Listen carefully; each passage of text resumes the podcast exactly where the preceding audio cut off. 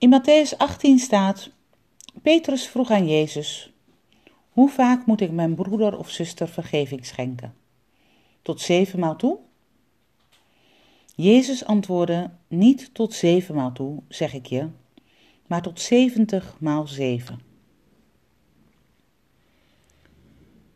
Nu het kouder wordt en het licht verzwakt, bidden wij dat wij warmte geven en warmte ontvangen. En dat ons nooit mag ontbreken het licht van vriendschap en liefde, waarin we elkaar herkennen.